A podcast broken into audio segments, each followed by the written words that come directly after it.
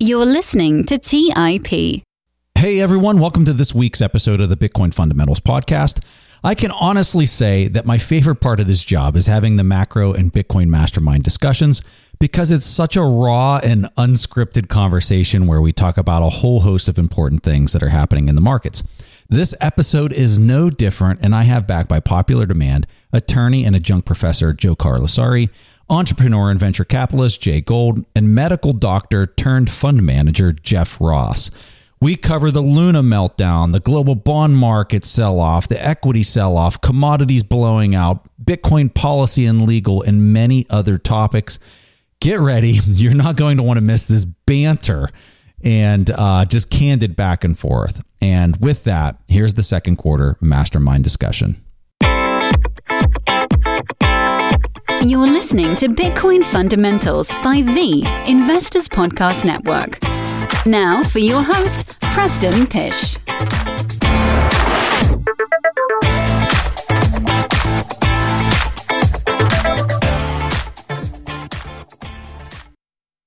All right. Hey, everyone. Welcome to the show. I've got the crew here Jay, Joe, Jeff. Guys, welcome back. We got a lot of really good feedback on the first discussion because it was so candid. And we started chatting as soon as this connected. And I said, wait, stop. Let me hit record and let's get this going because holy moly. What's what, going on here? What is going on? My Lord. So, so everybody knows it's May 11th, 9 p.m we seen a show today.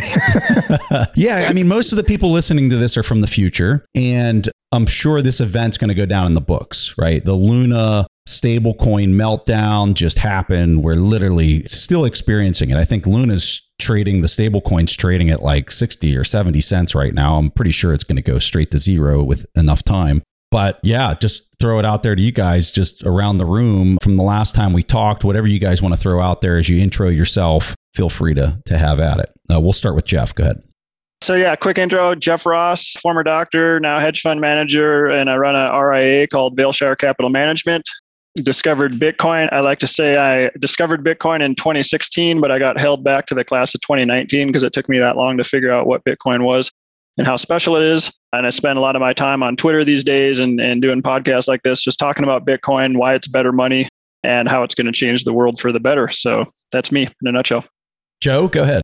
Yeah. Hi, Joe Carlasare. I'm a commercial litigator with Smith Amundsen in Chicago. I'm also the co-chair of the blockchain, fintech, and cryptocurrency practice group. Also a uh, armchair economist and investor. Been investing since before I was 18 through a custodial account with my dad and very avid follower of financial markets. Jay Gould, entrepreneur, investor, Bitcoiner since 2016, run a podcast as well, and angel investor in technology companies as well. So, guys, before we get into the Luna explosion and all, all that stuff, one of the comments for me that really just sticks out in the past week that when I heard this, I was like, you have got to be kidding me that this was just said out loud. And it was when Powell described the current situation as deleveraging as the landing is going to be soft ish. and when I heard that, I was like, oh my God, this is going to be a disaster. Correct? Like, well, what, what what was your guys' take?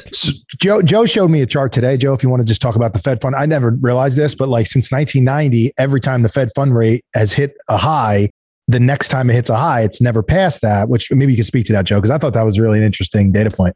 Yeah, no, the, the, yeah, historically the Fed funds has never gotten back up to the prior high, which is really it just shows you at some point something breaks, right? And that's what we're watching. And I think the big question now is: is something broken? Are we at the point where you know this is it, or are they going to keep the uh, the pedal on the gas? But to Preston's point, it's really interesting, Preston, because at this point, given they're so close to the lower bound, given the fact that they've had to do so much unconventional monetary policy to keep the system running, I really think they focus a ton on communication. I mean, the Fed at this point is all about these press conferences, setting expectations right.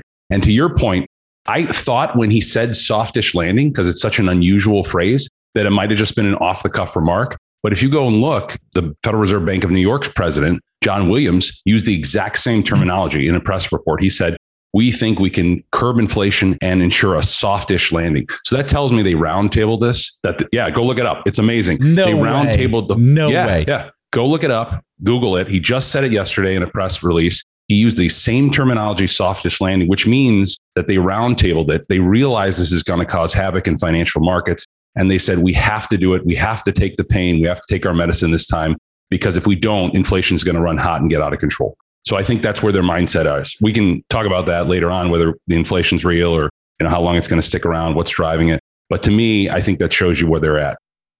I mean, they can they can say this as long as they want, but they're going to break something.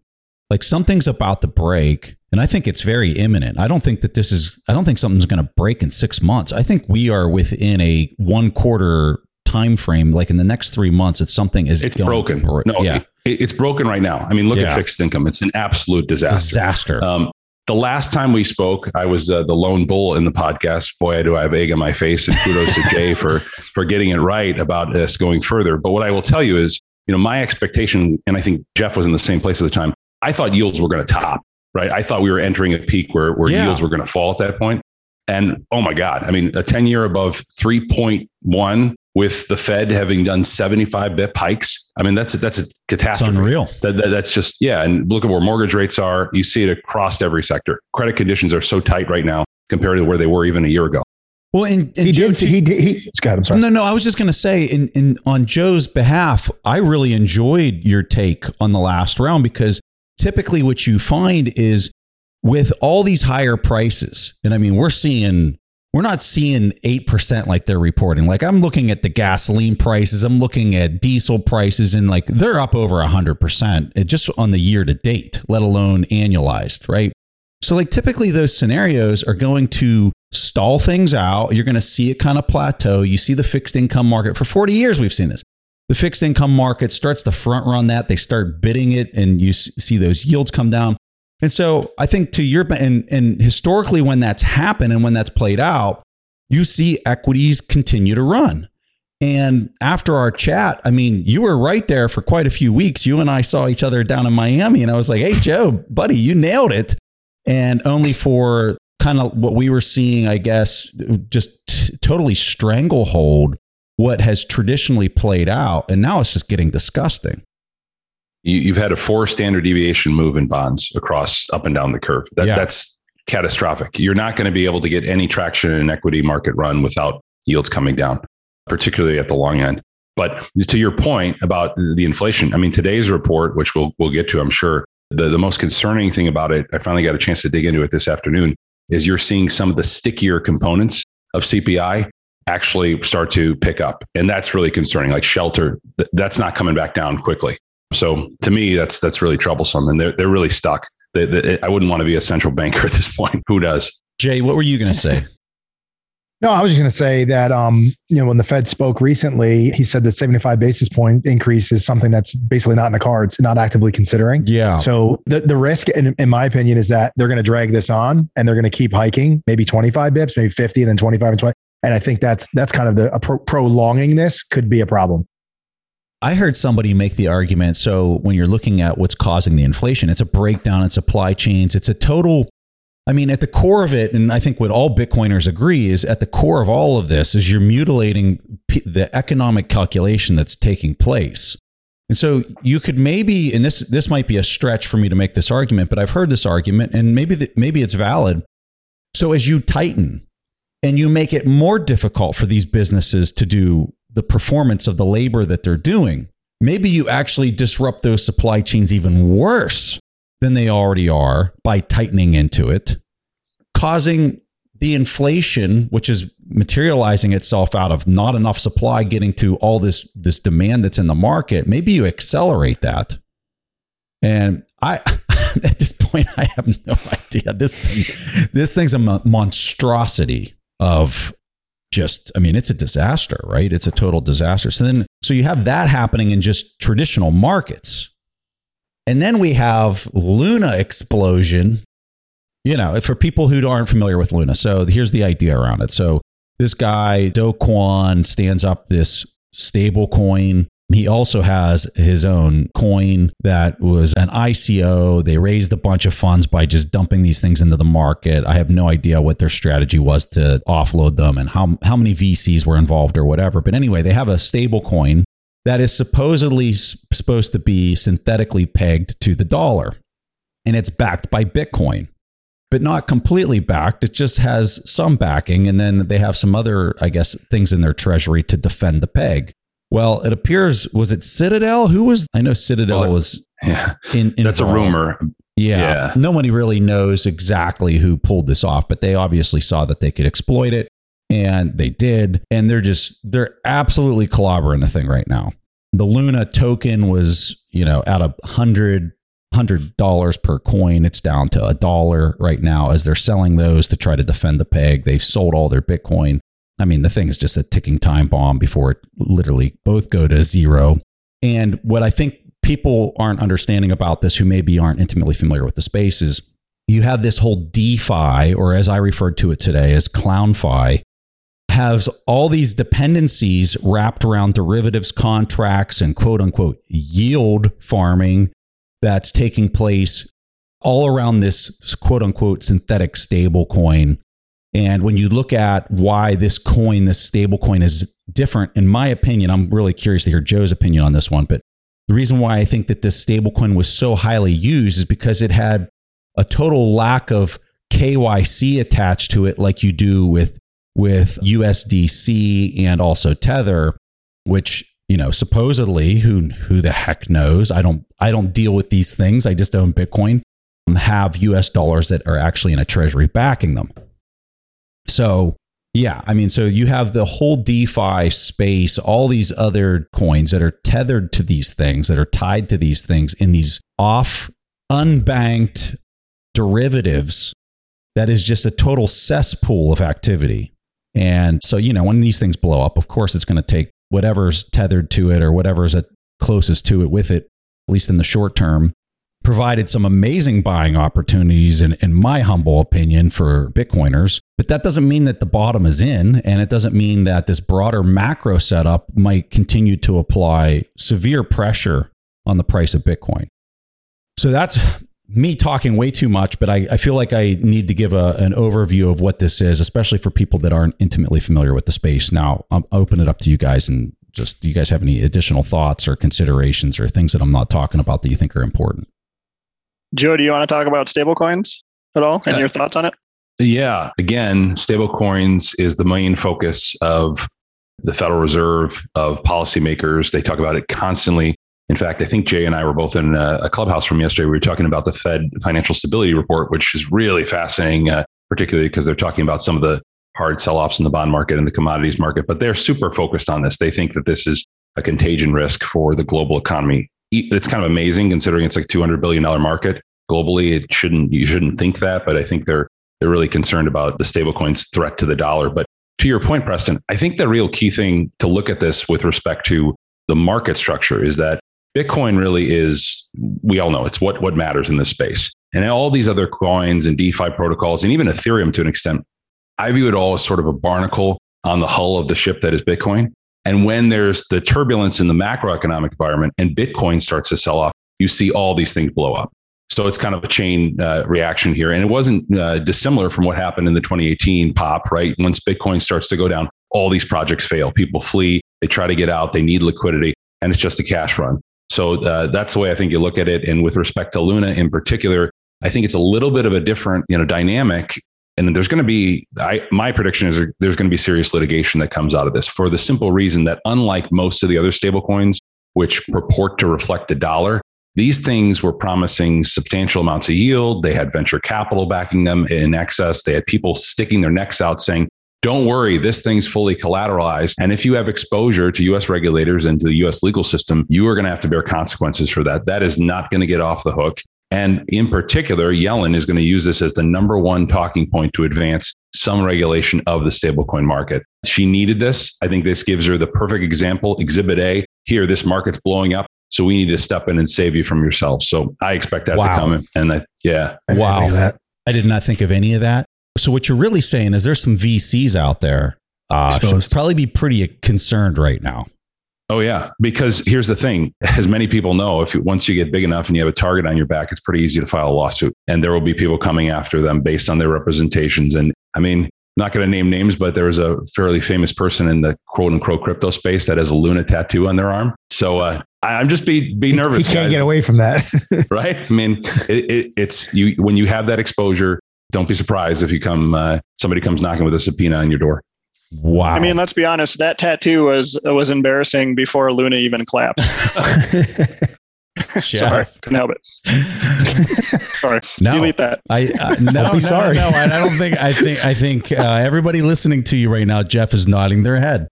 How about your thoughts on on how it's interconnected with all the DeFi stuff?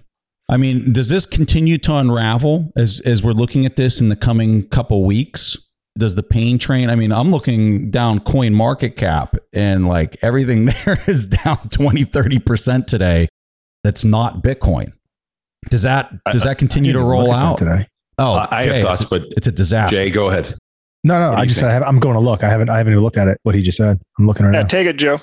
Yeah, you know, so my my view on this is it's the same Wow. story. I think that if you're only focused on Bitcoin and crypto and you're ignoring what's going on in the legacy markets, you're missing the whole picture. Amen. If we can't if we can't get stability in the bond market, most importantly, even more than the equity market, if we can't get some stability there, I think everything continues to sell off. yes, That is the necessary condition to give us any sort of chance at even forget a rally at this point. We need to stabilize. We need a base. Like we need something that stops the free fall. This has all the hallmarks of a classic liquidity crisis across the board. That's why you see everything selling off.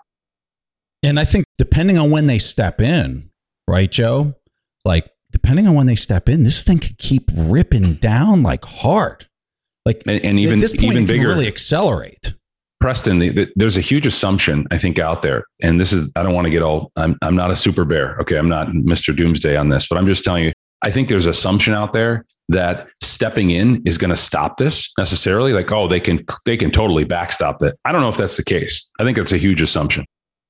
Well, I think you got to talk with market. So, like, if you're talking the bonds, I'm with you. I think if they step in right now, it's going to accelerate the sell off in bonds because at that point, I think any bond trader with even an IQ of 10 can look at this and say, hold on a second. I'm pretty sure this is unsustainable. And if I'm sitting on a 30 year bond, I'm about to get my face ripped off. And now I'm really beca- now I just really became a seller. In equities, I think it could bounce. And I think you could, depending on at what magnitude they step in with the printing, I think it could bounce significantly. Yeah, why? I mean, you- why? What, what's the catalyst for them to step in right now? Things breaking, like just the total lack of liquidity in, in credit markets, right? Yeah. So if you if you go to that, it's it's fascinating, guys. And anybody who's listening, I, I totally recommend that you'll check out. It just was released on Monday. It's a May 9th financial stability report from the Fed. It's released twice a year. You can go in. They specifically cite Jay. We were reading portions of this yesterday. That lack of liquidity across the S and P 500 E mini, lack of liquidity across sections of the bond market, even commodities. I mean, there are people getting squeezed. And I think that, you know, you see this 40 year line of truth, right? In the, the long, long bond in the 20 year, 10 year. And I think people were trading off that. I think people took leverage positions saying, okay, yields have to peak here. And they were buying the long bond and they've gotten crushed. And you've seen this cascade of liquidity issues from that. Let's take a quick break and hear from today's sponsors. Today's episode is sponsored by Range Rover Sport. Range Rover leads by example with their dynamic design that rises to the occasion. It's got powerful on road performance and commanding all terrain capabilities, coupled with signature Range Rover refinement. The third generation Range Rover Sport is the most desirable, advanced, and dynamically capable one yet, redefining sporting luxury. It's got advanced cabin technologies such as active noise cancellation and cabin air purification, offering next level comfort and refinement. The purposeful cockpit light driving position sets the tone for a focused interior that promotes exhilarating driver engagement. Award winning Pivi Pro infotainment is at the heart of the experience and provides intuitive control of the vehicle systems. You can enjoy a dynamic drive and total comfort with optional 22 way adjustable, heated, and ventilated electric memory front seats with massage function. Design your Range Rover Sport at LandRoverUSA.com. That's LandRoverUSA.com. Have you ever wondered if there's an AI tool like ChatGPT specifically built for the stock market? A tool that not only aids you in your research and analysis process, but also allows for dynamic discussions? Today, I want to share such a tool with you called Meyka. Meyka is the AI powered stock research assistant now enhanced with real time stock data. Meyka does a lot of the heavy lifting of sifting through financial statements and company data and delivers it to you nearly instantaneously. And the best part is that it's 100% free. Try it out today and ask Meyka questions like What is the financial health of Microsoft? How much cash does Copart hold on its balance sheet? What is the return on invested capital of Adobe or millions of other prompts? Check it out today for free at Meyka.com. That's M E Y K A.com. The Holy Grail of Investing, the new book by Tony Robbins and co written by investing legend Christopher Zook, reveals the secrets of alternative investments like private equity, venture capital, energy, real estate, sports franchises, and more. It features exclusive insights from investing titans who collectively manage more than $500 billion, including Robert F. Smith, Vinod Khosla, Michael B. Kim, and many others. In the holy grail of investing, you'll discover how to take advantage of the trillions flowing into private equity by becoming an owner of firms that actually manage the assets and share in the revenue they generate, how to take advantage of the two to three times higher returns of private credit as an alternative or complement to bonds, how to invest in the energy evolution and ride the wave of trillions in global investments, how investments in private real estate can work as an inflationary hedge and source of tax efficient income, and how many of the world's greatest investors thrive in both good times and bad. The Holy Grail of Investing by Tony Robbins is available now wherever books are sold. All right, back to the show. I would, Jay, I would describe it like this like in your body, you got the blood that flows through your veins, and you got large arteries, and then you got your capillaries, right? Like they're already seeing, like out on the extremities, that there's no liquidity anywhere to be found. These low vol like locations, like you're just seeing the liquidity just evaporate once some of those larger like veins and arteries start losing liquidity, I mean, they have to step in and just pump the patient with more liquidity as fast and at rates that I don't even think we can comprehend. I think that the that the amount that they're going to have to stuff into this at whatever point that is is going to make the March 2020 liquidity insertion look like a total joke. Well, the crazy thing, Preston, and I'd like to get Jeff's take on this, is that why is there no liquidity? I mean, if you think about it, we're st- we still have accommodative policies. You've got negative real yields. You've yeah, got it, you know Fed funds at, at 75 bips. It's all consolidating in the market cap, right? So like they're going to do so like this last round, they inserted all that printing into the system via the bond market. Most of it went in via the bond market. Some of it went in through triple P, you know, but collectively across the globe, they've been doing it in via the bond market because nobody understands the bond market and if they did understand how much they were debasing the currency, they would the people would be up in arms, right? Like look at here's an example. But QT hasn't what QT hasn't stopped started yet, right? June 1st is when they're starting QT. Yes, correct. So so so do you think it's just traders they're just pulling they're pulling liquidity. No, no, they're no. just being risk off. I, th- I think you have some of that going on, but I think where most of the liquidity goes is into the ownership of equity and it bids the, the market cap of equity. And so like you have you have total consolidation of equity into the hands of a few people, right? And so when you put all this money into the system and people are out there spending it and, and it just it just percolates straight into the hands of the equity holders. And so then what does equity holders do? They have to own something scarce. Well, you can only own you can only bid up so much commodities. They're perishable for the most part. Equities, there's scarcity in the shares if it's if it's a company that's profitable or has, you know, exponential growth on its revenue.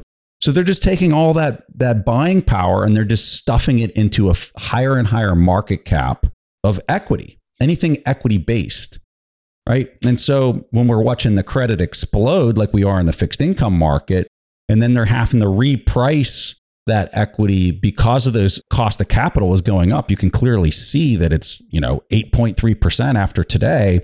Like those valuations have to come down they have to come down. So that I think we're seeing that playing out. And so some of it's going into liquidity, some of it's just total impairment, you know, broken promises. And then a lot of it's just getting stuffed into, or at least it was, not right now, but you know, leading up to all this this contraction that, that's happening over the last since Christmas, we'll call it. It was just getting bid into to market prices up to that point. Jeff, what do you think? I'm going to say something shocking, you guys you know how I've been a bear since early January, right? Oh boy. I, right? Okay, Don't ready? do it. Don't do it. I'm going to do it. I'm tilting. I'm tilting bullish for the short term. All right. Now, hear me out. The macro environment For what market? For what market? You need to specify For this. for risk on assets, Okay. including including Bitcoin. I think that for several reasons. In fact, I tweeted this yesterday morning, so before CPI came out, before we knew anything. I said, I am very macro bearish, but here is something that could help tilt me to become slightly bullish for the next three months. And I said, three things would need to happen. Number one, the CPI would need to come out at approximately 8.5% or lower. Check. We got that, right? What does that say? Now, we all know the CPI isn't real, right? We blah, blah, blah. We have all our reasons for it's actually much higher than that. Okay, so that's a different discussion. CPI came out 8.3%, a little bit lower. What does that say? We've probably peaked in inflation for the short term, for the time being.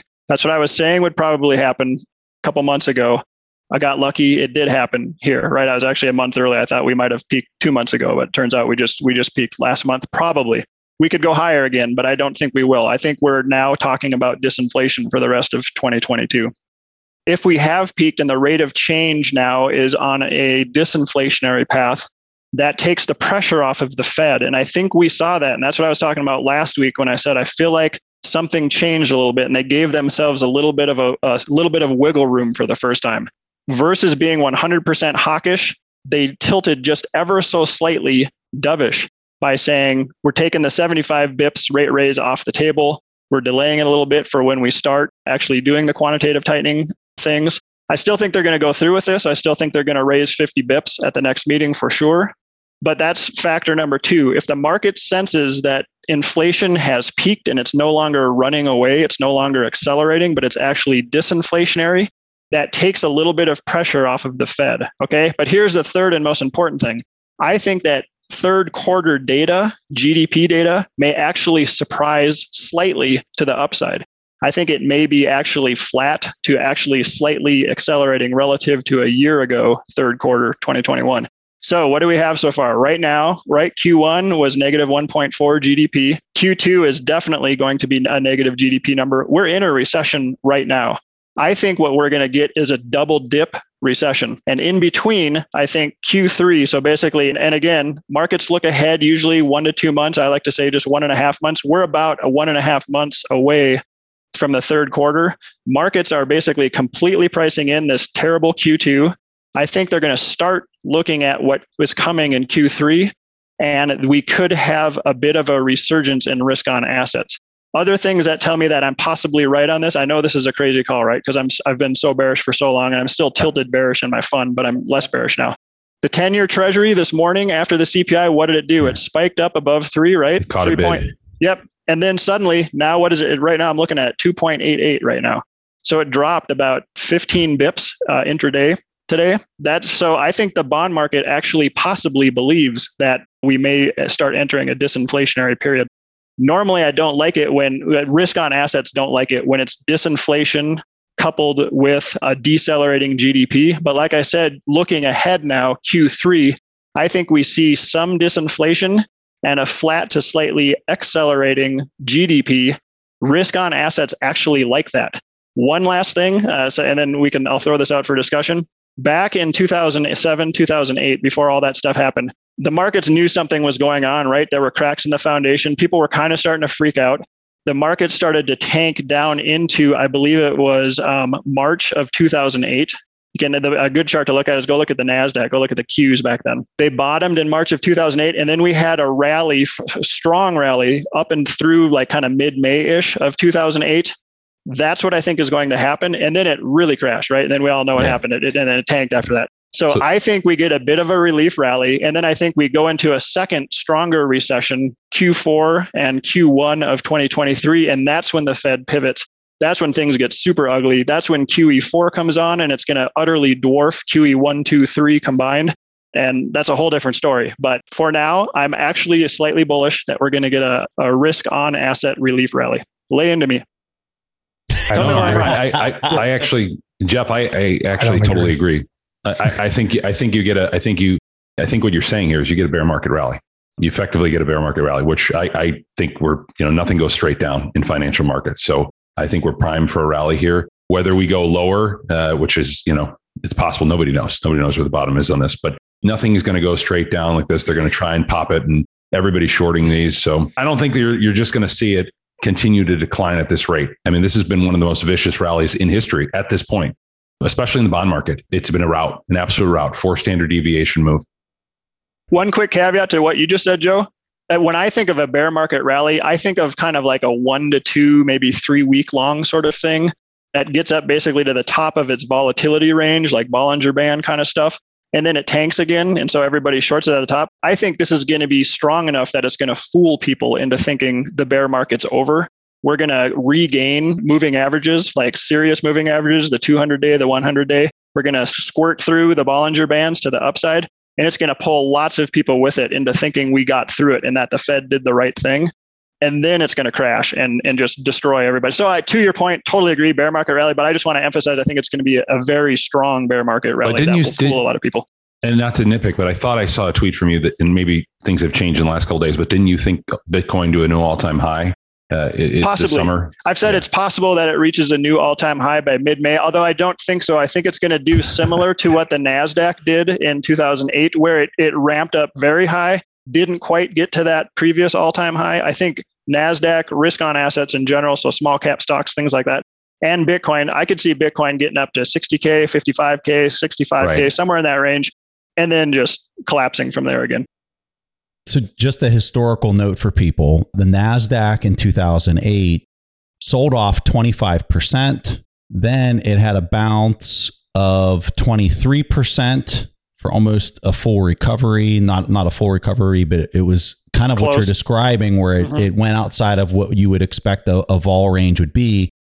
It then sold off from that level down 50%. And from the original top, it was down 54%. Now, what I think is interesting is once it got beyond, let's see here, well, once it once it went back down to the previous low that was negative 25% in 2008, it came completely unglued that second time once it got through that negative 25%. Now, when we look at the existing setup that we have right now, and I'm just talking about the NASDAQ, we are down, I believe we're down like 28% right now.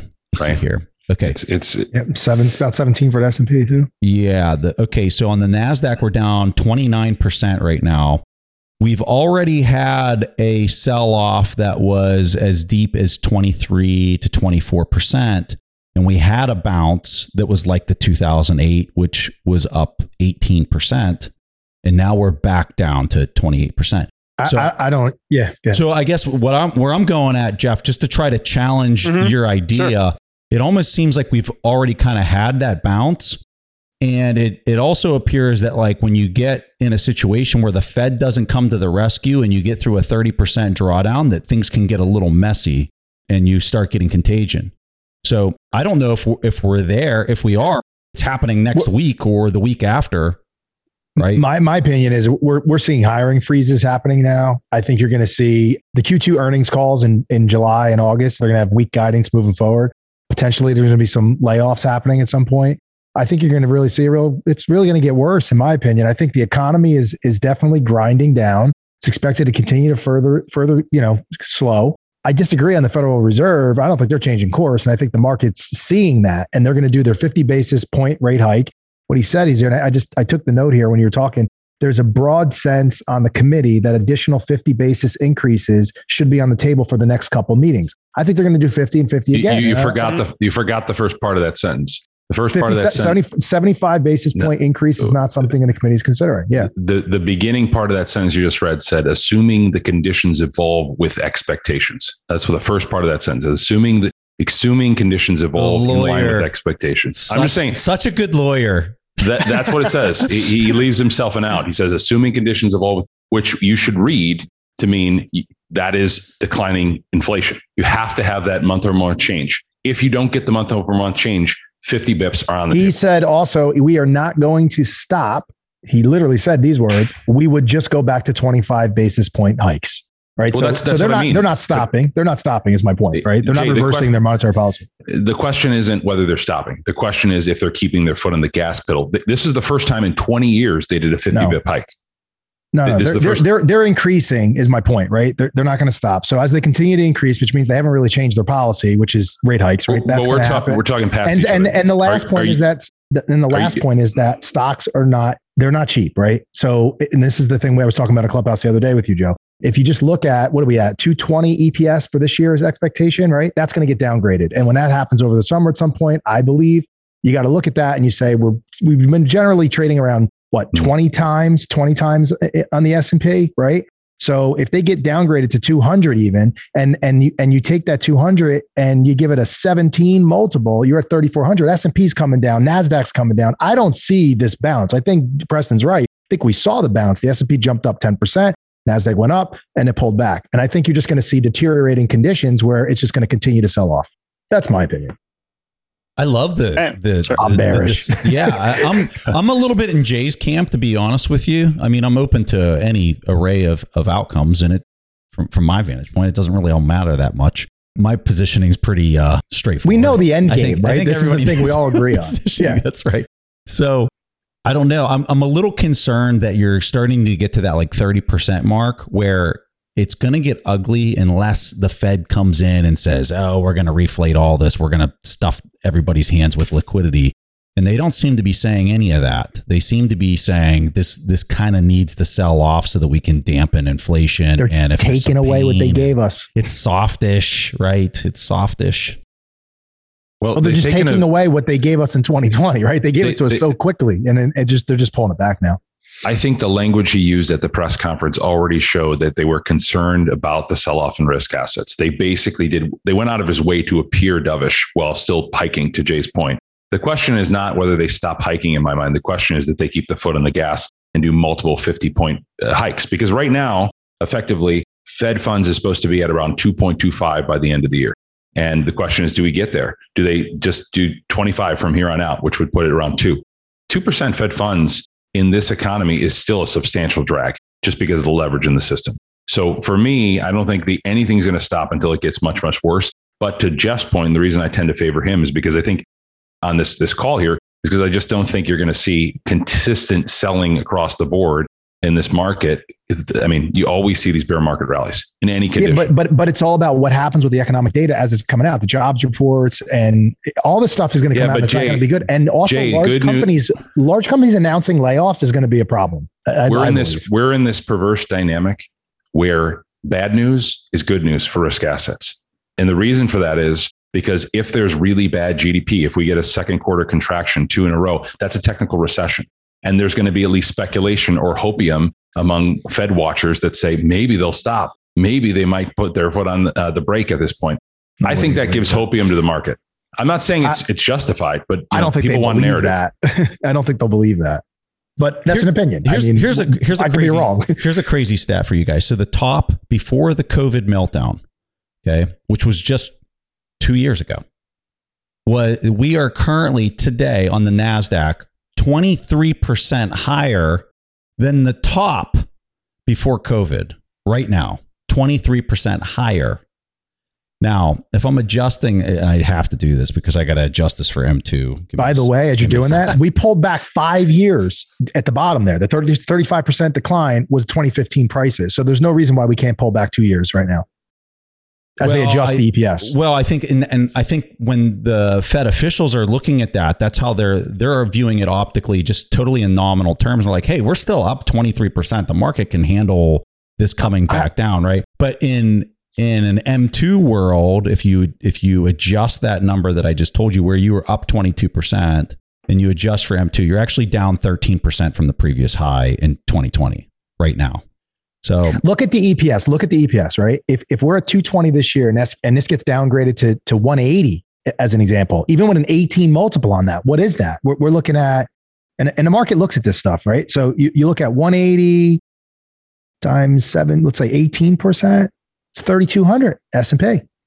mhm. That's very, that's definitely in the cards. That is definitely a possibility. well, I, I even think 3,000 is a possibility on the Dow. I mean, on, on the uh, S&P. I think you're describing the Fed opinion really well, Jay, as far as like how they're viewing it from a number standpoint. But if I can just talk for your common everyday person who doesn't have a whole lot of money in the stock market and all that, and they're basically living paycheck to paycheck. Right now, they are experiencing severe pain in the market. Now, if you step outside the US and you look at the, the everyday citizen outside the US that's dealing with dollar denominated debt, like in, infested inside of their country, and dealing with the DXY blowing out to like 20 year highs against every other fiat currency, dude, it is it is mind bending how far they're stretching point. things right now. Let me give you a data point. So prior to COVID, the average home equity had 50, $48,000 in home equity, roughly $50,000. Okay. If you look at the price of the average home in 2012, it was about $260,000. Right now, the average price of a home is about $450,000. And the average home equity right now is $185,000. So they're not feeling the pain because they don't really own stocks. Most people have their wealth tied to their house. So when that starts to happen, as interest rates go up, and they are going up, and you see mortgages go from three and a half percent to seven percent, you're going to see a direct correlation and an inverse on the home prices going down by 30%. And that will shave off from 450 to 300 and knock out the home equity, which is home equity they didn't have anyway when you really think about it. So um, they're feeling the pain because they look at what they did have on a number, you know, but it's they never really had it to begin with, you know. I've got so one, I don't know. I've got one I want you guys to to cover here midterm elections coming up, right? If this market sells off hard because the Fed is acting independent and all that kind of stuff, right? And this market sells off going into that midterm election. Does Jay Powell get fired and do they bring in like some super uber dovish Fed chair at that point? Like, what's what? Joe just said to me a couple hours ago, right, Joe, that he hasn't been confirmed. I didn't even realize that. Was uh, what? Joe, what are you, what are you talking about? Well, Powell was re-upped, right? Renominated, but okay. uh, as far as I was checking, the Senate hasn't confirmed him, right? Or maybe it recently happened. They haven't re- they haven't voted on the confirmation. And if they haven't, it's like they're they're hanging this over his head. Let me, let me double so check. Political, to, I think yeah. if that's the case, what you said earlier today, then that is more pressure than Trump going on television saying all the shit that he said, right? This is way more pressure. You haven't even been confirmed for his job.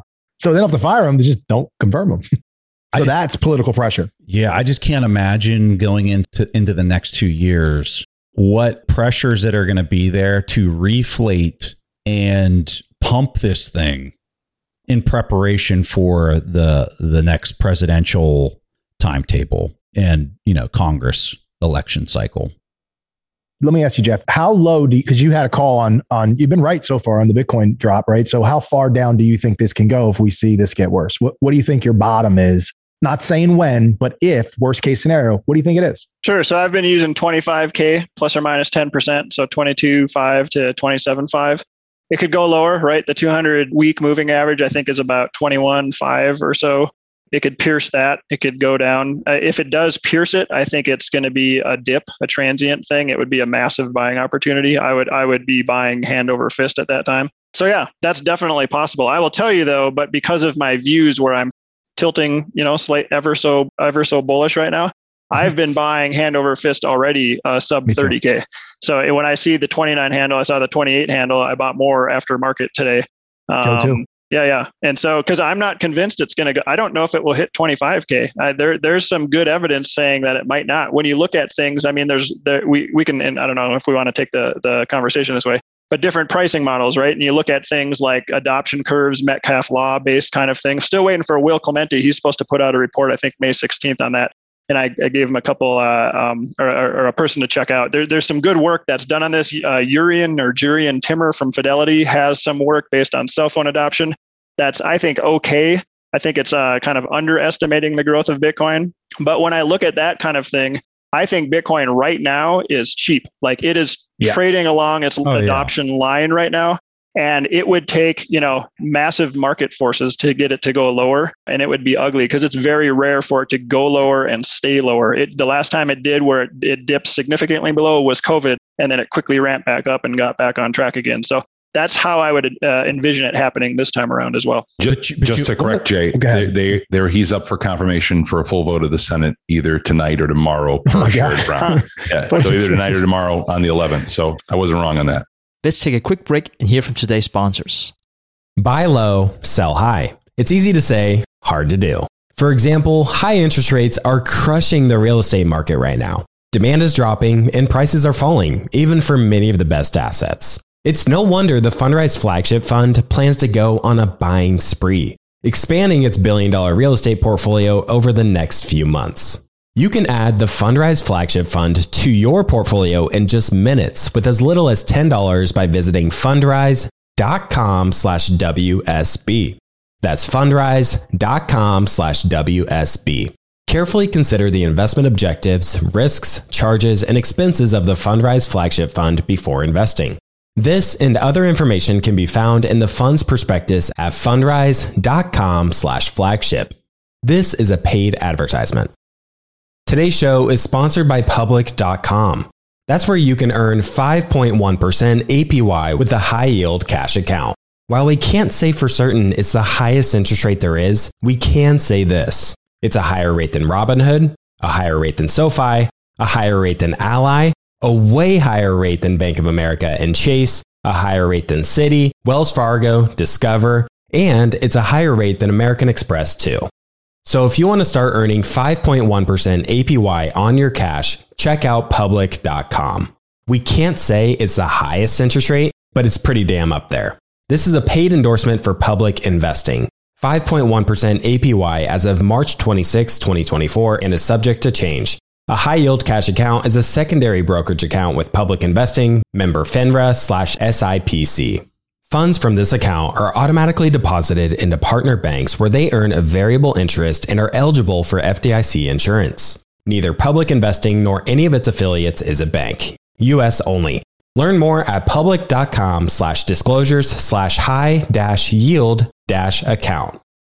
As many of you know, I love studying businesses and networking with business owners. The more I've studied businesses, the more I've realized that starting and scaling your business is easier than ever because of companies like Shopify. Did you know that Shopify powers 10% of all e commerce in the US? Shopify is the global force behind Allbirds, Rothy's, and Brooklinen, and millions of other entrepreneurs of every size across 175 countries. Shopify is the global commerce platform that helps you sell at every stage of your business, from their all in one e commerce platform to their in person POS system. Wherever and whatever you're selling, Shopify's got you covered. Shopify even helps you turn browsers into buyers with the internet's best converting checkout up to 36% better compared to other leading commerce platforms. What I personally love about Shopify is that it's the turnkey solution to kickstart and grow your business, and they are totally committed to giving you the necessary tools to succeed as a business owner. Plus, they have an award winning customer support team there to help you every step of the way. Because businesses that grow, grow with Shopify. Sign up for a $1 per month trial period at shopify.com slash WSB. That's all lowercase. Go to shopify.com slash WSB now to grow your business no matter what stage you're in. That's shopify.com slash WSB. All right, back to the show. Can, No, can you're I, not can wrong, address? but, but, but, Sorry. but he gets it. Maybe he gets more aggressive and doesn't have to care. I don't, that's scary. Can I talk about that and then we can come back to the adoption thing if we want to too? Either way, I'm not into politics at all. Don't care. Don't have any horse in the game. Don't care. But I think uh, Biden and the Biden administration, they are not Trump, right? They are not stock market junkies. They are not pump it and we are going to have the best stock market returns ever. They are all about inflation and they say they're for the little guy. So they're trying to bring down inflation. I think they may let the mar- they may continue to sacrifice the market without putting pressure on Powell. I don't think there's necessarily going to be a ramp up into the midterm elections. I do think the Democrats are going to get trounced, but I think they're going to run on the platform that look, we actually got inflation under control. We sacrificed, we stuck together. Look at us, go America. We've Uh, ruined and your 401k. We've- yeah, Your right, gas yeah. prices are lower. yes, you're all going to work 10 years longer because of it. But, you know, anyways, uh, so that's what I think is probably going to happen. And I still agree with you guys that we're going to uh, get to these lower lows. I just think we're going to delay a little bit. I think we have a two month interval or so. And then it really tanks at that point. And then the when you Fed look at that chart, I don't see a lot of support between 20 and 15, right? Like Sure. that, it starts to get really hairy there, right? And to your point, it would be a quick jump down, a spike down rather, uh, wick down. And I think there's going to be a lot of money that comes in saying, man, I missed this in a 2020 bull run up. And there's going to be retail coming in big and probably hedge funds as well. So here, here are my reasons for, again, for this. And I, I sorry to keep harping on this, but do you know more than three people who are bullish right now? I can't think of three people. I don't think are, anyone on here other than you. Everybody, when I talk about so so three months ago when I was Dr. Bear and and going on Twitter Spaces and talking about, I literally was mocked and ridiculed all the time. Like people were, you're stupid. You're just a doc. Trust me, I'm, I wear my daughter's shirt. She got me for Father's Day. Trust me, I'm a doctor. You're just a doctor. You blah blah blah. You know, people hacking on me. And anyways, and uh, not to not to toot my horn or anything, but just like Do you it. could see this stuff coming, right? And, and now when I talk about being bullish on Twitter Spaces, the same ones, I get mocked and ridiculed. Like that's insane. How could you possibly think that? I- I don't know anybody who's bullish, right? Except the, I'm the bullish, permabulls. but- Yeah, Yeah, Joe. Joe is David Hunter. He's always bullish, and uh, who's that other dude? Tom Lee or whatever. Of so a couple guys are still bullish, but the vast majority of people are all nodding their heads and talking about how it's going lower. When everybody is bearish, there's nobody left to short it, right? There's nobody left to sell. That's when the price starts creeping up, and nobody believes it for a while. So that's kind but- of but- again but what I'm going off. Sorry. The, the issue is the issue is, as I see it, is not one of pure sentiment. It's not a traditional orderly market. What we were talking about earlier, and what, what I think was the key that Preston was hitting on, is you have a liquidity issue. Yes. And in a liquidity crisis, you can't stop that just because sentiment gets really bad. It's Right. like in, in, you know, it's like a snowball down a hill that turns into an avalanche. That's the problem we have right now. If you can't backstop that through liquidity, uh, resolving the issues. And by the way, guys, this is the I'll, I'll put this in the chat. You can check it out. But the Fed's own working financial stability report is talking about these liquidity issues in the commodities market, in the bond market, in Yeah. the S and P 500. They're identifying this as a systemic risk. So I don't know. I, I think at a certain point they're going to call uncle, whether it's you know 10, 15 percent lower from here because they're just a little bit more hawkish than they were in 2018. That remains to be seen. And one, one, oh, sorry, one quick thing. Sorry, sorry, Preston. One quick thing is I'm always early. I'm notoriously early. So this may take longer. We may still go lower for longer, and I'll look stupid for a little while before we get this ramp up that I'm, I'm hoping we see. Sorry, just wanted to throw that Yeah, when, out. when the liquidity starts drying up, it becomes very mathematical. And the reason Right. it becomes really, and people, it's funny because the when you talk to anybody who's not really intimately familiar with markets, they always say, "Oh yeah, it's the fear, it's the fear." Actually, it gets really mathematical at the end, where the promises have been so broken that everybody's just trying to cover their counterparty risk, and they have to sell to cover it. So, Preston, this is directly from the report that just came out Monday. I just got to read this one sentence for yeah, you. yeah. It says it says a sharp rise in interest rates could lead to higher volatility, stresses to market liquidity, and a large correction in risky assets, partic- uh, potentially causing losses at a range of financial intermediaries. That's the Fed. The Fed is saying that these rent rates are going to cause potentially a liquidity crisis if they continue. And if you take that definition and you put it up to an equal sign, it will equal softish. uh, it's funny. What in the world is happening in China? What in the world is happening over there? Are you guys seeing these videos and stuff that are coming out? This is crazy. I, I've only heard a, a ton of theories about this. I've probably heard a dozen things, everything from they're potentially trying to sack the supply chains and cause havoc for US consumers, and they're willing to take the pain to inflict harm on the United States and to advance Russia's cause. I've heard theories about how it's related to Xi Jinping trying to get another term for life, like become president for life and his political issues, and he's trying to stop some of his adversaries. But I agree with you, Preston. You see these videos, and knowing what we know now about COVID, it seems probably can't say that, but but yeah, No, it no, seems no. wrong. Yeah. This is so from so I have grandparents. They're both in the in their 90s. They got COVID 2 weeks ago. They're perfectly fine now. They pushed straight through it and they fully recovered. The COVID that we've got right now has mutated to a point that is drastic. I got COVID when it first happened. And let me tell you, I was down hard, like really hard. I did an interview with Jack Mallers. It was funny. Jack had it like two weeks before I got it. And uh, I was like, doing that interview, I distinctly remember this. I didn't even know what my next question was. Like, I was out of it. And so this thing is mutated. It's completely different. And I'm looking at these videos from China and I'm saying, oh my God, they're locking down cities that are three times the size of New York City, like literally welding people into their into their apartments. People aren't allowed to go to work. You're watching the ships build up in the ports. It's uh, Beijing and Shanghai. Who knows what else, right? Like there is nothing normal that's happening over there right now. And I've heard the arguments of, oh, well, they're strategically doing it to disrupt supply chains and blow up the dollar. There's that argument. I've heard arguments that it's actually a political rift between Beijing and Shanghai that's kind of playing out in relation to Xi Jinping.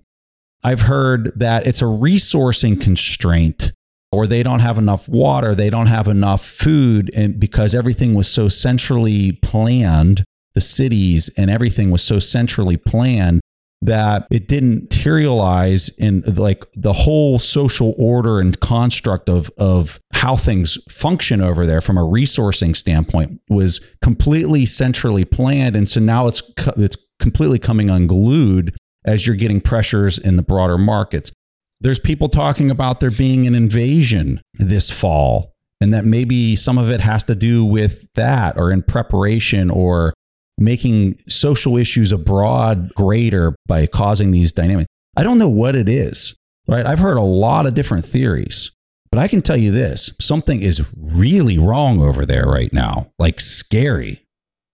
Uh, if I can chime in, I think all of those theories are giving them too much credit. I think it's stupid healthcare policy. I think it's people centrally controlled government who thinks they can eradicate an endemic virus that's highly contagious by doing lockdowns.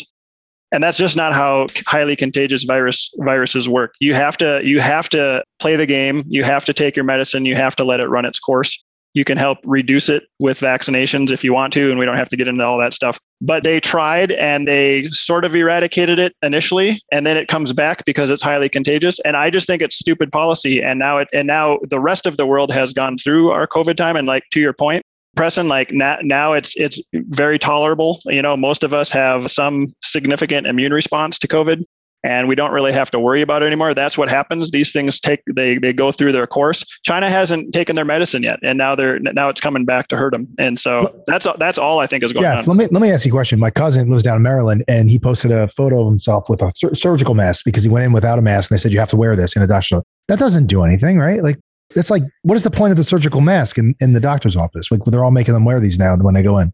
Yeah i don't know if we really want to go down this route but i'm just curious isn't it supposed to be an n5 isn't it supposed to be an n95 i mean i just um, the, the, it seems the, like it's like virtue signaling or something's happening here, and it's not. Most of it's so yeah. And I, I man, I can't believe we're going to do this, but so so so don't, so no, no, don't don't answer. We don't need we don't need to hear this in the comments. I don't even want to okay, hear it in okay. my comments. Good, good, okay. But, Save uh, me. I'm just curious. Like, but you're think, a doctor. I don't know. I think everybody can tell by our facial expressions what we think. Yes. Um, That's my theory about China. Though. I I think that your simplicity of this is signal for me at least I think you're right. Maybe it's just pure stupidity and just like, I mean, think about this culture over there. They have social credit scores tied to their phones. And if they complain about the policy being too whatever, like all of a sudden now they can't go out and get a loan on on a house or something, right? Or they can't be seen at the better clinic or they can't be whatever. And so who's going to speak up in an environment where you're penalized by saying anything negative as to whatever existing policies exist? Like, but that, that argument, here, that are go ahead, go ahead, Jeff. I'm just saying, think about how it was even here in a free country like America. You say something anti what the government protocol is, you yeah. get destroyed you, and you, you get canceled. You, can't now even imagine, give an opinion about a mask on the president's right, right, right. Here. Now, now imagine living in China where the government like literally will threaten you and put you in jail possibly, you know, and cancel your social credit score because you said something That's opposed crazy. to them. So who's going to say anything against it? You know? anyways, sorry, Joe, I interrupted you. no, I, I, just think the the art. I agree with what you you've all said. The thing is, though, uh, China is all about control, from controlling the internet to to banning Bitcoin miners to banning access to all sorts of different things we take for granted in the United States. So, to me, there is an agenda behind it. It can't be just merely ignorance on the part of healthcare policy. There has to be something they're concerned about free people doing. So I don't I don't buy the whole just ignorant poor medical policy. That may they may have a role in it to some degree, but there's something in particular or a variety of things they're concerned about. I would humbly submit, Joe, that we had massive amounts of ignorance at our leadership level for our policies related to COVID. And we suffered for it. And some of it was okay, and some of it was good, and lots of it was terrible. And we shouldn't get into this anymore. But I just, I just think you might be giving their leadership too much credit. Personally, I think it's it's really This, Yeah. This is going to be shadow banned on YouTube. no, sorry. Well, no, I just want to keep it focused on the finance and the markets. And Yeah. Jeff does not need that type of action in his comment section. Let me promise you. he gets a lot of heat. It's all good. The- he knows how to take it. he does take a lot. I can of take it. Yeah, He, he likes the heat. I kind of do. Joe, Masochist. Joe, the regulations coming out of the Luna situation. What does what is this going to do? Well, the regulation was already coming, right? It was going to, it was coming. They had, they already had the executive order earlier in the year. They're studying the stablecoin market. They're talking about creating it. If you read that, that financial stability report, the Fed has made clear again that they're waiting on a directive from either the executive or Congress before they implement a CBDC.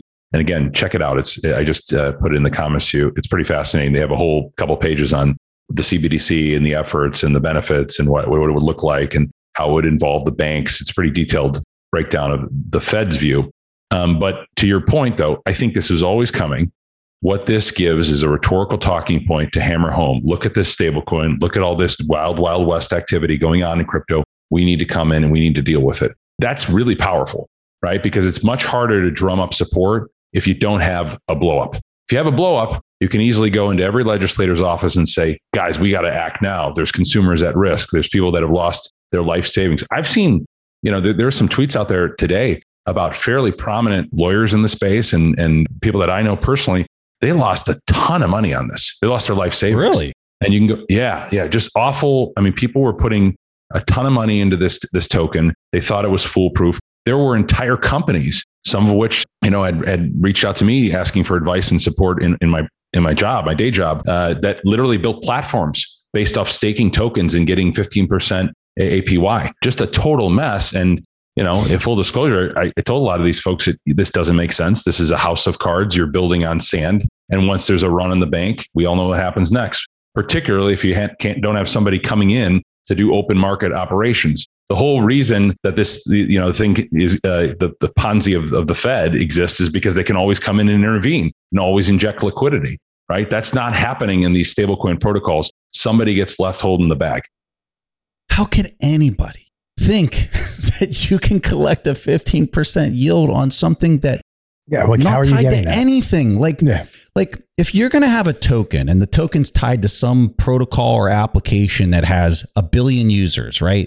Like sure, maybe maybe there can be some type of utility there, but even then like how are you pumping out a yield if you're not harvesting actual earnings from a from an equity based business, right? Like these these tokens are nothing. They are literally nothing. They are a they're a piece of software that says that there's 10 million coins. Like But Preston, you know, you know how how attractive this is, right? How many times do we sit and talk with Bitcoiners and they always ask the question, should I put my Bitcoin on this exchange and should I get that yield? That's really attractive to people. And I think they they're now finding out when you give up your keys, when you give them your Bitcoin to somebody else, you're compromising the best asset in the world. You're letting people for five bips or whatever, and they end up paying. I mean, it's a joke. And th- people are going to have to learn this lesson again and again and again until they get it. How about the ETH staking? So, like, if we go back to whenever they rolled out this idea of ETH2 and that you could stake ETH, I forget how many you have to stake. What is it, like 25 ETH to stake it, right? And so, of course, Right. most people that are buying this this stuff don't have that much. So then they have to go through the exchange, which totally centralizes the clearing mechanism for a proof of stake system in, in a long enough time frame. But you pull back the clock. I think we're in. Are we in 2019 or 2020 when this became an option to start staking ETH for quote unquote ETH2 that still has not rolled out, right? So now you got all these people, and, and those numbers of these people staking this stuff just keeps going up. I forget what the number is, but I mean, you're talking billions that has been staked, and they can't get they can't get anything out, but yet they're collecting yield, which is just the ETH protocol debasing itself on ETH one. I suspect, I think, I don't know. I, it's so convoluted and confusing as to what the heck they're actually doing here. So when I'm looking at the ETH volume and things like that, you would think the the volume's going down if these people keep staking their ETH into this ETH2 and they can't withdraw. They can't pull it out even if they want to. And so Coinbase and other exchanges that are offering these services are complicit with this scheme. It's a scheme. Like, what the heck is going on? And now I don't even think, are they even doing, and I'm not an expert on this stuff. So, you, you know, people listening to this, if you got Ethan, you think I'm crazy, uh, feel free to think I'm crazy because I have, I don't dig into this stuff. I, I find the whole thing to be very Ponzi like. But like the timeline, when are they rolling this thing out? Are they going to roll this thing out? It doesn't seem like they can get off of a proof of work protocol and move to a proof of stake protocol without there being like severe, like intense engineering gymnastics of 10 things you can't even pronounce the name of it and they keep changing the name of that. Like it just seems like it's so similar to all this Luna like disaster framework architecture of just noise, engineering software noise that you can't even wrap your head around. So I don't, I mean, I'm just kind of curious what you guys think of some of this. And I guess where I'm looking at you, Joe, is like, are these, are the exchanges complicit in this staking of these clown coins? And, and I know I'm going to upset people when I say that about ETH because everybody, there's, there's a, there's a massive community around that. I don't own it. I, I just, I don't understand it. I don't understand how people can't see the lack of sound engineering in this stuff.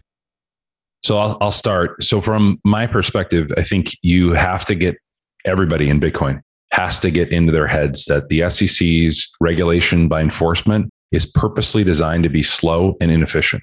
They're going to go after the biggest fish. It's going to be very long and painful before they get results. And with respect to the exchanges, in many cases, they've taken a hands off approaches for exchanges. So to your point, are they complicit? Most of the time, like we're seeing right now with Luna, and as I alluded to earlier, it's going to take something to go really wrong before you start getting civil lawsuits filed against them. When people start saying, I had my life savings in this, it blew up, you're responsible because I can find you. I know where to serve you. I can sue you and, you know, have legal process in court. That's the way this goes down. So when these things actually blow up, or if rather they blow up, at that point, that's when you're going to get civil suits that are going to actually force mm. these people to change. Mm. To your to your point though, I mean, look, you've had these tokens listed, and Gensler has come out publicly and he said, I look at these exchanges, I see tons and tons of unregistered securities. The vast majority of these things are unregistered securities. Well, guess what we're seeing now? We're seeing not one, not two, but three separate class actions that have been filed against Coinbase for aiding and abetting the sale of unregistered securities. They're pending in the civil format where people can bring these things on their own without waiting on the SEC or any other enforcement agency. So I think that's going to come. I think you're going to see a ton of litigation against these entities coming forward. And it remains to be seen if they can advance it. But if you get one of these things to go forward and a judge to say, yes, a private investor or a private actor can sue Coinbase and advance these claims against an exchange, man, you're going to open up a plethora of litigation from the plaintiff's bar. And keep in mind, one of the things Congress loves to do, they love to give the ability for private rights of action. They can easily put forward a bill in Congress that empowers and gives attorneys fees and they do this consistently with medical malpractice and all different types of litigation that gets filed. They give them the power to bring private suits to because they don't have the enforcement capacity. They don't have the mm-hmm, attorneys. Mm-hmm. It's just too broad of a market. Yeah. And so yeah, I guess what I'm looking at is like if you let's say the price of ETH when I think it has, it's gone down 50% or whatever and you can't withdraw. You've deposited into this thing that they're acting as your representative for that you're supposedly collecting yield and you'll get it whenever they decide that it's it's done. And you're in this do loop of you can't even withdraw to get rid of it. I mean it's all new tech. Like all this stuff is happening. There's no framework for for what's what because none of this has ever been done before the most unfortunate thing is that you've got all this junk out there, right? Yes. And again, it's tied up in Bitcoin. We're we're associated, we're lumped in, which I've heard Jeff say this, and I totally agree with it. Bitcoin is totally different from all this other crap. Yeah, um, it really is. And the problem is, it's all crypto. It's all blockchain. It's all buzzwords that people lump together, and we get caught up in this, you know, regulatory drive to do something about this wild, wild west market when it's really unfortunate that we have nothing to do with it. We're kind of, you know, only related loosely. The transaction fees today were $100 for an ETH transaction. $100. It's insane. That's insane. Who's buying this? Hey, let me segue here, Joe, because I'm glad you're here. Nick Dudon um, uh, Twitter asked this question before we got on. It's he, his name is Small State Huddle, so shout out to him. He said he'd like to know, and I'd say from Joe, what the ramifications of the SEC claiming alts as securities would be. This is what you're talking about, but do you think there's a point where litigation will go from beyond exchanges and actually to individual alts? Will they come after the founders of the founders of you know pick a thing, Luna, Cardano, yeah, how, yeah, whatever? how would that go down? How would that go? Do you down? think that could Yeah. happen? Yeah, so this is the biggest misconception. I think people think that one day Gensler can stand up in his office and say, I declare these 100 tokens to be unregistered securities. That's not how it works. He has to bring a civil suit, right? He has to make a claim that an entity or a person engaged in the sale of an unregistered security. They violated uh, the act, basically, the Securities and Exchange Act. So, from that standpoint, they have to be selective because they only have so many attorneys to bring these claims. And what we know from SEC versus Ripple, which is dragging on and on. We won't get even a uh, motion for summary judgment to be briefed until later this year, and then we won't get a ruling until 2023. That they have limited capacity, they're overworked. So to the point, Jeff, I think what you ha- what you will see is you will see increasing enforcement. They've telegraphed this extensively, but it's going to be one-off case filed. Here's another case filed. Here's another case filed against individual actors, and it becomes really problematic when the entities that are creating these things and the individuals who are you know promoting these tokens are outside the United States. So to me, that exposes a lot of liability on the exchanges because if the exchanges are aiding and abetting the sale of these things, that is a problem. That's where your legal liability is. Gensler will never, he will come to the conclusion eventually that you will never get your arms around this market unless you stop the choke points of the exchange. And then the other problem is, well, now you've got these decentralized protocols, right? And are they quote unquote decentralized or are there actual actors behind them you can haul into court? If there are actors you can haul into court, they're not decentralized. And that's how he goes after those markets. Mhm. Thanks. What's your thoughts on the Ripple outcome? At this point, I don't see anything that takes us outside the context of a simple investment contract case. I think it is clearly a sale of an unregistered security. I'm going to get hacked now once again because I've said this publicly and the Ripple army comes after me every time. I don't care. That's my view of the law. You can prove to me wrong. I think uh, you know when the judge comes down and says I was wrong. The good the good news for us is that well, I guess depending on your perspective, uh, the the unfortunate news, put it this way, is that no matter what comes down, if the judge rules finding it's a security or if finds that it's not, either the SEC or Ripple Labs is going to appeal it. So you get a decision next year, unless there's a settlement. If you get a decision, it's going to go up to the Second Circuit. And the Second Circuit, the next court's going to review it and they're going to decide on it. The most interesting thing, though, in that case, anybody following it, is this fair notice defense, which today has been allowed to stand. It's still moving forward to motion for summary judgment. This is a constitutional defense. And basically, it argues the regulatory environment was too uncertain. It was too unclear for us to enforce anything. Therefore, you can't hold us liable. It violates due process. If that argument is allowed to stand and be advanced, every altcoin out there will cling to that argument. They're going to say, it was too confusing for us to comply with the law, even though we had lawyers telling us how to comply with the law. They're going to latch onto that, and that's going to really handicap the SEC. So, uh, my hope as a Bitcoiner is that that defense is rejected, that you'd follow the traditional Howey test and the traditional securities laws, and you don't create a special carve out for quote unquote crypto. Now, would the SEC try to get that case dropped into a certain jurisdiction of a judge that would rule on that? How would what would be their play to try to get the the angle that they would want? Can that can something like that even Well, happen? No, no, it's already in front of a judge. I mean, we already have Judge Torres. She's ruling on it. She's going to rule on the motion for summary judgment. What's um, her and track record uh, on on being a, a, a liberal view of that or a ultra conservative view of it? I don't think she's had an issue that's close enough on point to really make that assessment. She's a good judge. She follows the law. I've read some good opinions from her just in my limited research. But again, her ruling's not the final say. You're going to go up to the next level, the federal court Yeah, system, the yeah. federal court of appeals. So their opinion, in many ways, is probably going to be more uh, more important. But there's also the potential that they settle it. Right? There's always this thing that uh, uh, you know you get later in the litigation, people say that's enough. We've had enough. we don't want to risk what a would the bad SEC ruling. What would the SEC want from a settlement out of that? Like, what would that look like? Disgorgement, a fine. Can't list it anymore. Can't. Which you uh, kept part- saying on Clubhouse that this is more likely than not, which is encouraging altcoin to continue and perpetuate, right? Yeah, I mean, if, if settlements. there's if there's a settlement, then all this stuff. I mean, this is the big thing. I think that folks that aren't living day to day in the legal system, they don't realize that a lot of the vast majority of lawsuits end in a settlement. Right. This is not a criminal action. Nobody's going to go to jail for this, even if yeah. it's found to be a security. It's generally disgorgement and some penalties and maybe some other agreements that have to be uh, fulfilled in the order. But ultimately, it's not going to be somebody's liberty taken away and thrown into court. That's not what what, what the SEC does they wow. just bankrupted it or something if they don't if they have no money to disgorgement. Pay, yeah, yeah, they they get their money back. But but again, you know, if if it's anything that's short of a full loss of all profits, you know, that's a lot of people look at it like a speeding ticket, right? You know, they had to. I mean, look at look at BlockFi, right? Look at the settlement they paid. I think it was a hundred million, oh, right? Was it the New Jersey one? Yeah, yeah, it's a hundred million, and they can. yeah. yeah, they can still offer their yield product. That's a that's a speeding ticket.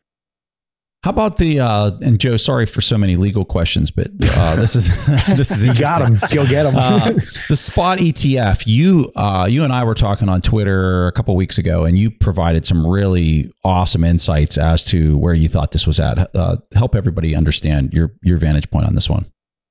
Yeah. So um, a couple developments first on that. I am told through some pretty reliable actors, and I think it was publicly shared as well, that folks from Grayscale did meet with uh, officials from the SEC. So that's positive. You want them to strike up a dialogue. Hopefully, they pivot and change their stance. But the, the confusing thing for me in the financial reporting on this has always been well, we can't figure out why they're not approving the spot ETF. That they're, you know, people say it's being held hostage, or you know, uh, Gensler's concerned about Bitcoin growing and the price appreciating. I think that's wrong because they've been extremely clear what they want to see to approve a spot ETF. They want basically two things. Number one, they want market of sufficient size and liquidity that is based in the United States that has some access for US regulators to see is there real trading going on? Is there real spoofing to this to the extent that if there is manipul quote unquote market manipulation, it's not going to be enough to move the major spot price. That's their main thing. The other alternative that they cite in the orders is that they want exchanges to have a universal shared surveillance agreement, which basically means that any regulator is going to have full access to their books and records. So you can kind of see what they're looking at. They're looking at some US exchange that has the majority of the volume, being able to uh, peek into that market and know there's no funny business going on. The problem for the Bitcoin market, as I think everybody on the call knows, is that most of the major leverage exchange is all overseas. It's outside the jurisdiction and purview of the United States. So that's a black box. And when the when the SEC is looking at, it, they're saying, "Listen, we we don't know if this underlying market is has integrity, if, it, if it's something that isn't just being manipulated by these offshore exchanges." So to me, hearing that in the reading that in the order, if you're seeing them say repeatedly, "We want surveillance sharing agreements, we want a market of sufficient size in the United States," unless something changes structurally with the market, you're not going to get them to just wake up one day and say, "That's it, green light, we're going to make a move forward." It's possible, but usually regulators get stuck into their precedent. They get stuck into their position and their firm. And absent of political political pressure or some rule change or a law or, or Congress saying you have to approve this, you don't just see a random pivot on a Tuesday. Well, what about like the gold and the silver markets? Like, isn't there the same concern there? And why, how is that approved? How does it have an ETF for those? Yeah. So their, their answer, yeah, their answer to that is that the majority of the marketplaces, the majority of the exchanges and liquidity is in the domestic markets. It's done by the CME. And you can't accuse the CME of any market manipulation because they have a surveillance sharing agreement. The SEC, or in the in the case of the CME with gold, uh, they have the the, uh, the CFTC. They can come in, they can look at those commodity markets, and the CFTC can say, "Yeah, there's nothing funny going on here. We trust this market." So if you go back, why did they approve the futures ETF? I don't believe it was to manipulate the price of Bitcoin. Others may uh, disagree with me. It's fair enough. They approved it because they couldn't legitimately claim with a straight face that the CME futures were being manipulated internally, that there was spoofing going on in the futures market, that there was something irregular in their order books. They can't claim that because the CME has pretty much a world class reputation and status. This was the last question I think we're going to cover here. And I think this one's fun how to explain to your significant other that the magic internet money will go up after after the last couple days or my parents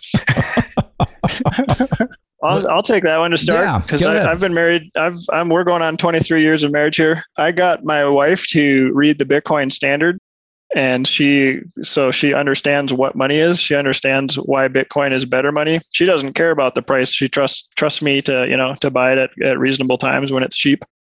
And she's she's totally orange peeled in fact um, one of the coolest things that happened and I'll, we'll digress for slightly for just a second here. Our mailman came by who sees, you know, I work from home, so he sees things coming for Vailshire for my financial business. And he was asking about using me as an advisor. And my wife said, Oh, you don't need Jeff all you need to do is start buying Bitcoin. and she's trying to orange pill the mailman. He's like, really? Just Bitcoin? So that was like my proudest moment as a husband. Like my wife was trying to orange pill the mailman. That was fantastic. so anyways, that's no problem for me here in the Ross household. So really it's education. I, I, Your answer yeah. is education, right? Education. Jay. There you go. I was going to say the same. It's really, I point them to Vijay's uh, Medium post. If you read that, I think you get a real understanding of Bitcoin. I think from there, you know, you, you can understand how the how the value goes up over time just by reading that. Come on, Joe. Yeah, my, my view is this, um, and, and it's actually we're in the perfect environment for it right now. I don't like ever trying to talk to people about Bitcoin in, in a bumper slogan or some short little pithy statement. I think you need to have a conversation with them. It needs to just get down to you know some of the core fundamentals about what's going on right now.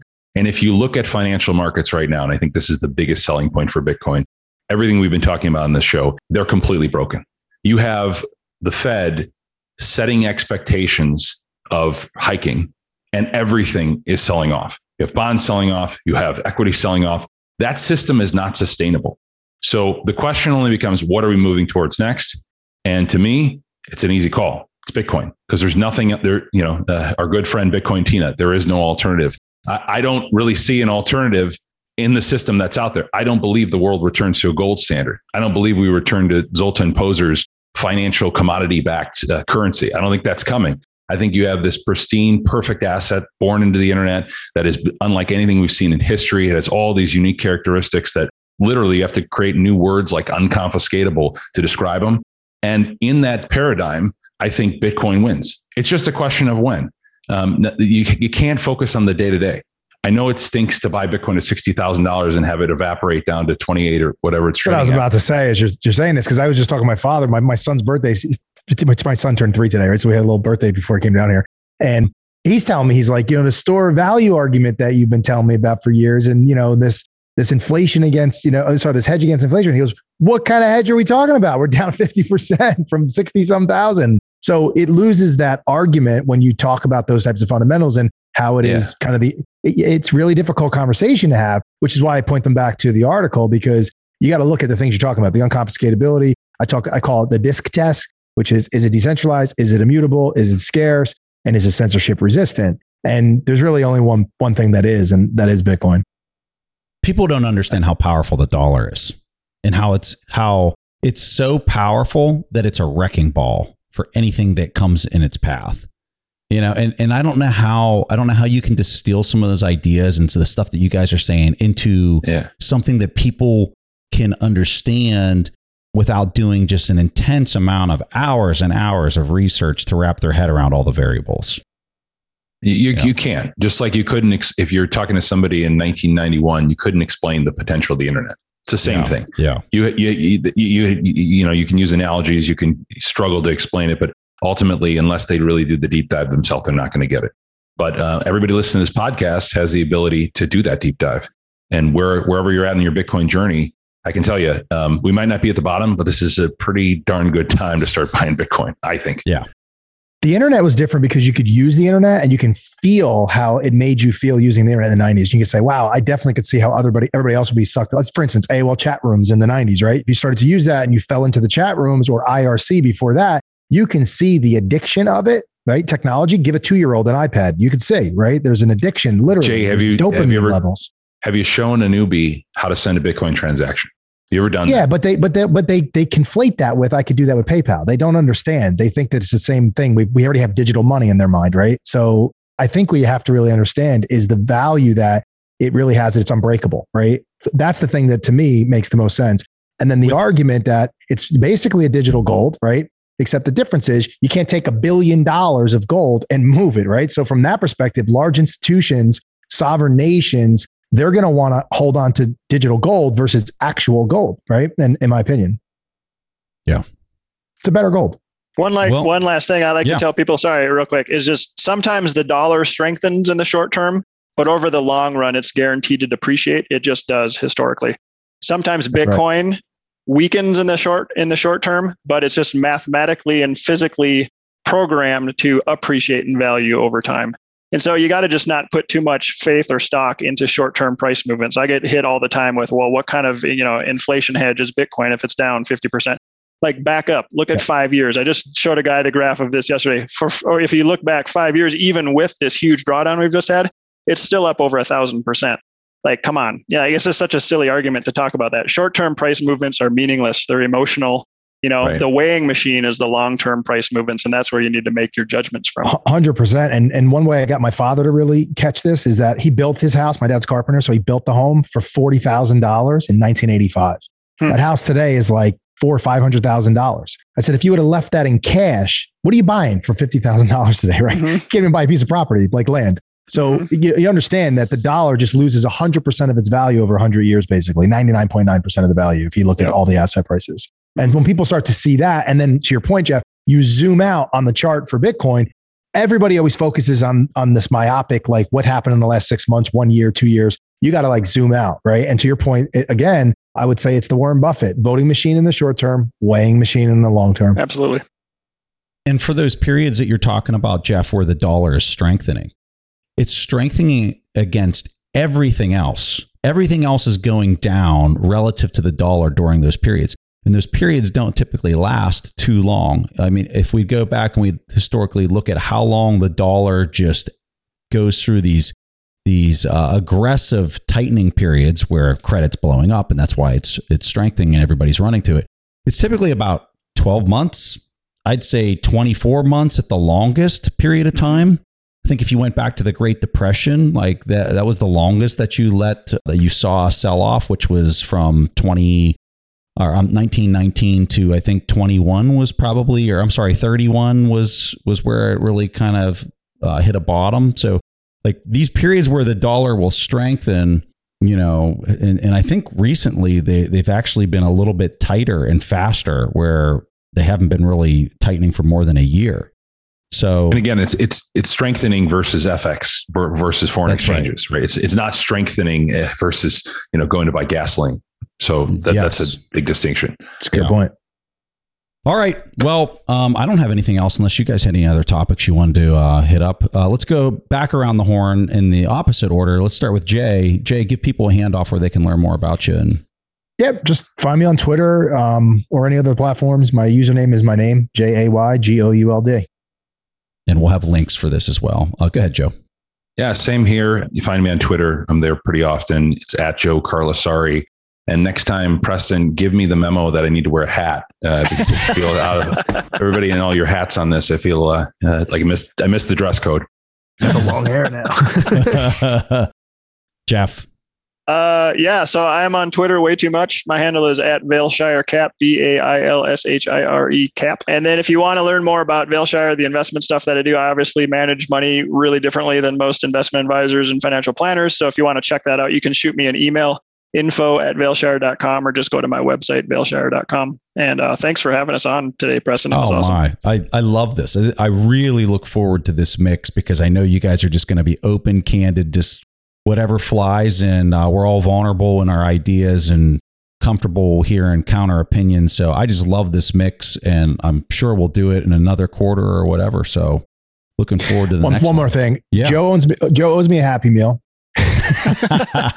we bet three times. He owes he owes me three dollars, dollar bet. And I'm going to bet you here, Jeff. I'm going to bet you a dollar that we're not hitting all time highs. Well, I don't want to take that Might get back a because happy I, meal out of Jay. Jay, Jay, where where where do we go? Can, can we just really quick because then we're wrapping up? But tell us where, where do the equities go from here? Where do you think in the next two months? in the next two months. Let's hear it, Jay. Next two Well, months, that's let's hear oh it. man, so we're talking uh, ask- July ask 11th, mid July. Yeah. Okay. Yeah. Oh boy! Don't ever sign up. for Rapid this one, fire. Jay. Just Don't just ever. let's do S and P July 500. from here. I think we're S&P 500. I think we're lower. Okay. in, Okay. in by July, August, because I think that's when the earnings calls come out. We have weak guidance, as I was saying earlier. I think that's not a good sign in July. Jeff. I think we're higher, and I'm going to say I'm going to give it. Uh, I'll, I'll say 4,600. I'm going to go 4,400. Okay, I, Preston. I don't know. I truly, on. I- higher or, no, higher or lower than 4,000? No. No, higher than lower than 4,000? Here's why It's like I- an over under. here's why I don't know. Because it's not dependent on, in my opinion, it's not dependent on any actual fundamentals that I can look at right now. It's dependent on like five people in a room changing course on whatever they think uh, is is enough is enough. And so, And I'm betting that's not happening. That's And I'm telling you, but this it's isn't- not going to happen either. But it doesn't matter. but this is but this is another reason why just I, a rally. this is another reason why I don't sell Bitcoin. I just buy it. Is because by the time I try to do the math on, all right, I think the market's going to go lower. I think Bitcoin's going to go with it. So I'm going to sell here and then I'm going to have these massive realized gains that I've got to pay. And then I'm going to try to insert it at where I think the sell off is going to be. Meanwhile, you have some Fed official that comes out and just completely changes course and, and becomes super dovish and eases into this thing. I don't know where they're and what metric they're going to use, especially right now, because before, and I think what's so different, and here we are just, you know, continuing the conversation, but um, before we didn't have inflation. It was like inflation was a mythical creature, Right. Like a unicorn that, that didn't exist and nobody believed it was ever going to come back. And right now, for the first time since 2008, it's back. And not only is it back, but it's like literally like got its its unicorn horn like pointed in the person's heart of the of these central banks. And like like what what are they going to do? Like they're in a completely so, different uh, situation than where they were before, where the market would sell off thirty percent. They still had no inflation, and then they would they would ease into it again, right? So like I don't know what they're going to do. they have two mandates, right? They say dual mandate, full employment and, and inflation. They, their target is 2%. And there was for years, as you know, it was lower than 2%, right? At least how they, reported on CPI. And I think they would like to see inflation run. This is why they started to raise the rates and what they're doing with their policy. It's gone a little bit too much, as we know, right? So they're pushing the rates, they're pushing a little bit further to try to pull that back. So I think that what's going to be the catalyst for them to change their policy is the employment, right? So what are the two mandates? It's inflation, it's employment. So if they start to see that there's layoffs in the market, or you see a crash that infers that there may be some layoffs in the market for employment, I think that's that's where you start to see them reverse their monetary policy earlier than than we would otherwise see just based off of the rates itself and the math, right? It, it could happen sooner based off of what the market conditions are. So in the S&P, it's like a 30, 35% decline. If that happens quickly, they have to respond, in my opinion. But if it, this is why I'm a little worried about the 25 basis point, the 25 bip uh, hikes, because it may not rapidly sell off. If they do this 50 into 50, it could rapidly sell off and there could be a reversal. But that's, I, I guess that's where I'm a little hesitant. Like for me, it's a coin toss whether it's higher or lower right now, because I I do think that we're going to have things get really messy here in the coming like two two months, like really messy. And if that's true, they might have to step in and and, Yep. and reverse course. So I just don't know the timing of that. I just I kind of feel like this is this is getting very unorderly real fast. You got to make a call higher or lower. it's a total coin toss. I, I could go either way. So, I- so with that, you you tell me, am I am I up or am I down? Because either way, like I, I don't know which one it's going to be at this point, if, just because of where we're at. If this was our last recording, I was pretty bearish last last recording, and it's easy for me to say that now. no, you said it last time. but um, yeah, I I thought that there was a whole lot more selling to to go because I was looking at the disparity. I didn't think that the inflation was going to go away. The market was only down like uh uh I don't know 10 15% when we talked last and now we're approaching 30%. So I think things can get pretty nasty and I think that they could come in and reverse course. So I don't know. I just don't know. Wait, what's That thirty percent? What you're saying on the what, on the what? Nasdaq, on the Nasdaq, we're close to okay. being 30% down from the high right now. But see, the see the S and P is what I think the gauge is because that's the broader market, and so we've already seen the pain in the Nasdaq. I think you're going to start to see the pain in like kind of the value stocks and the small caps and mid caps. I don't That's think where the they next- care I don't think anywhere they near either. uh, I don't about think the, the. They care about the bond market. That's the bond right. No, no, will they lead care them about that because Credit that is a leading. It's a leading indicator for employment, which is their second mandate. So I think it credit from that credit conditions are even more of a leading indicator, and, and credit conditions froze in 2018. So I know that's if- that's what if if if Larry if Larry Lepard and Greg uh, Foss were here, they would be throwing up in their mouths hearing us talk about equity markets. They would be literally throwing up in their mouths and saying, "You amateurs, stop talking about the equity market." He said we couldn't get to these 10 year rates. So Greg, Greg's wrong. he said, there's no way. There's no way. And we're there. Can I make one final point that I think, love is, you, Greg. and I'll stop talking. This, just just because it kind of uh, piggybacked on what uh, Preston said, and I want to leave people with this, at least from my perspective. People get fascinated with the idea of catching the bottom, especially in something as as as awesome as Bitcoin. And everybody wants to know what the bottom price is, and everybody wants to be that guy that said, "I bought it at X price when it hit the bottom, and then it rebounded up, and look at how rich I am now." I want to let people know that the way that wealthy, good, smart, long term investors do it is they recognize value and then they start buying it in size when something is at an extreme valuation. Bitcoin, right now, I'm telling you, on May 11th, sub $30,000 is a very good value if you are a long term holder. And by long term, usually I mean at least 10 years. I'm telling you, if you have a two plus year time horizon, buying 30,000 or sub 30K is a fantastic price. I believe this is not individual investment advice, but learn to recognize value. Quit trying to time the bottom. If you're still sitting in cash waiting to time the bottom before you get into Bitcoin, you might miss the boat. It, you, this might be the worst opportunity cost of your life.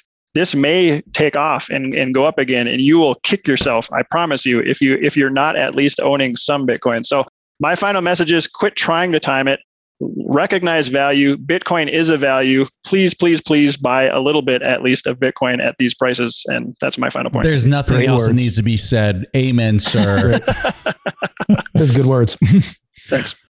I mean, that's why I keep posting my buy. I keep buying on the way down, right? You see it, Jeff. I, I keep Yeah. buying on the way down. I'm not Yep. trying to time that either. So it's like buy, buy, buy. I'm signaling to the market. You should be doing the same. And I get these comments and replies. They're like, it's only going to go lower. Wait till 15. I'm not doing a lump sum buy trying to time the bottom. I'm buying as it's dropping. These are great Wait. buys. It's the way to do it. As the very famous Preston Pysh said at Bitcoin 20, 2022, buy Bitcoin and fall asleep for five years. That's That's all you need to That's do. all. That's all you got to do. Great quote. That's it. All right, gents. That's uh, that's a wrap. And thank you for your time, guys. That was fun. Thanks, guys. Thanks, everybody. If you guys enjoyed this conversation, be sure to follow the show on whatever podcast application you use. Just search for We Study Billionaires. The Bitcoin specific shows come out every Wednesday, and I'd love to have you as a regular listener. If you enjoyed the show or you learned something new or you found it valuable, if you can leave a review, we would really appreciate that. And it's something that helps others find the interview in the search algorithm. So anything you can do to help out with a review, we would just greatly appreciate. And with that, thanks for listening, and I'll catch you again next week. Thank you for listening to TIP. To access our show notes, courses, or forums, go to theinvestorspodcast.com. This show is for entertainment purposes only. Before making any decisions, consult a professional. This show is copyrighted by the Investors Podcast Network. Written permissions must be granted before syndication or rebroadcasting.